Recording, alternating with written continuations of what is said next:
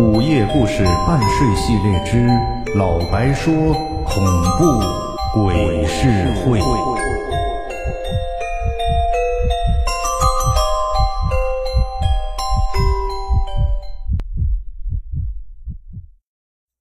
接下来我要跟您说这故事啊，不是发生在我身上的，是发生在我一朋友身上。为了方便讲述呢，我以下就采用第一人称。我是一名外科医生，九七年在北京某医院进修时候，结识了一个一同进修的煤矿医院的外科主任。这个外科主任呢，姓邱，所以平时我们都叫他邱主任。他是一个呀很有临床经验的基层外科主任。这人呢。很和蔼，很认真，还是我们进修组的组长。我们俩呢，很快就成了好朋友。那年正好八月十五，恰逢周末晚上，我们俩呀在医院的附近小吃部吃饭。同在他乡，这话题呢就从家庭生活很快就聊到了现在的医疗。他突然就问了我一句让我很吃惊的话，他说什么呢？你相信？这世界上有鬼吗？这假如是别人的话呀，我也许就笑笑就过去了，因为我是个纯唯物主义者。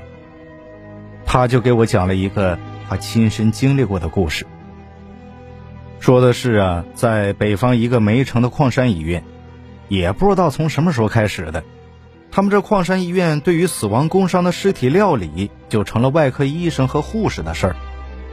在处理完这尸体之后呢？就按照很多年前那个标准，就给这外科医生和护士啊，每月工资里加了一笔尸体料理费。当时在一个深秋风很大的夜里，正好一个刚被煤炭给埋死的一个患者需要尸体处理，刚好呢是他负责医院的行政值班。凡事都亲临现场的邱主任便和值班的年轻医生共同来为尸体擦拭身体并缝合创口。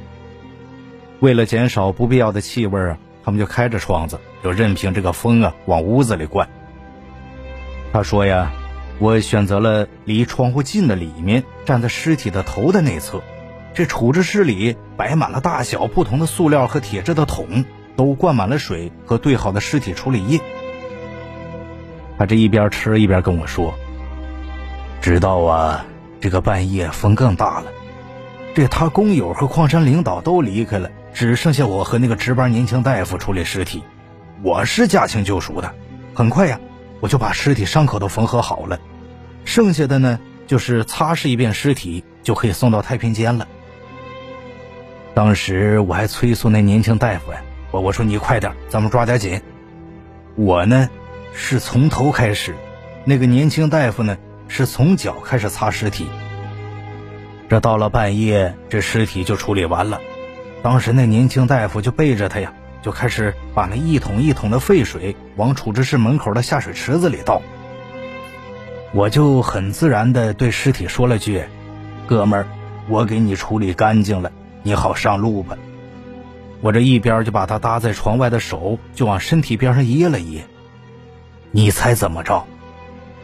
他突然停下来了。这个尸体呀，突然把我的手腕。狠狠的抓住了，我当时就一愣啊，我就听他继续说。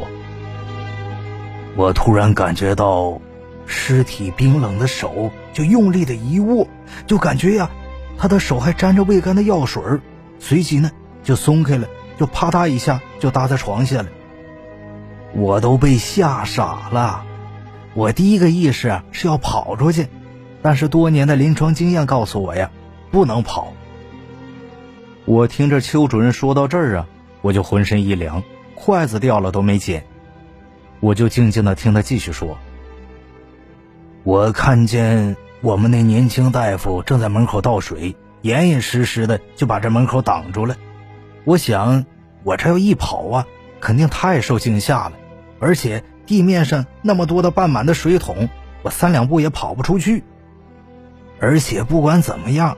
那天尸体呀是必须要处理完的，谁还会在当晚接着处理呢？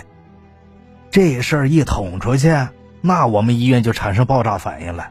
我也不相信有鬼，如果我跑了，我怎么还会处理这尸体呢？这邱主任他就没跑，而且他什么也没说，继续擦拭着患者。这时候，这邱主任头脑就一片空白了，他就坚持着，就凭着毅力硬挺着，把那个白床单盖在了尸体上。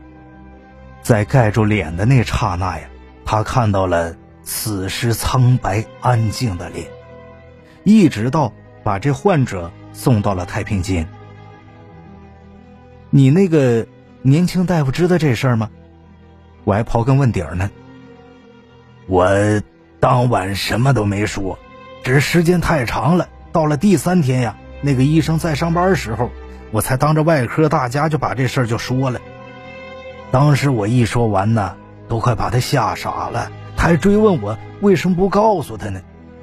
我说我要是这么一跑或一喊。那满地的水桶挡着，着急跑不出去不说，还得把他们给吓坏了。我本来是不大相信鬼怪之说的，这么大的事儿一传出去，影响不好不说，而且谁还敢继续把尸体处理完呢？我就问他，我说那为什么会出现这个现象呢？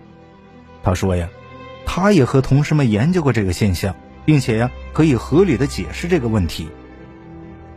当天他们在处理尸体时候用了大量的生理盐水，而且有铝盆、剪刀、钳子、镊子，还有铜制的漏水器，这些就产生了原电池的作用。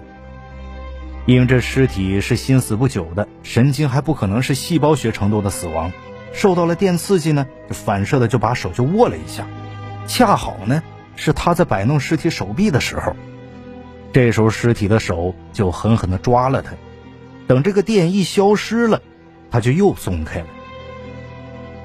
这个问题，我和进修医院的好多专家讨论过，都支持这个解释。看来呀，一个老医生不但要有高深的医疗技术，还要有镇定、沉着和冷静。这对于处理日常事务是大有好处的。咱们就假设呀，假设这个邱主任像某些人似的，见到这个场景就不假思索的大喊一声跑出去，那会是什么样呢？那医疗界将引发很大的争论，这新医生可能会被吓出病来，接下来的工作都没人敢做了。连医疗界的临床医生都说有鬼，而且实实在在的被抓过。那么社会上的反响呢？总之啊，挺可怕的。以上就是老白带给您的外科医生。如果喜欢，欢迎订阅和转发。感谢您的收听，我们下集见。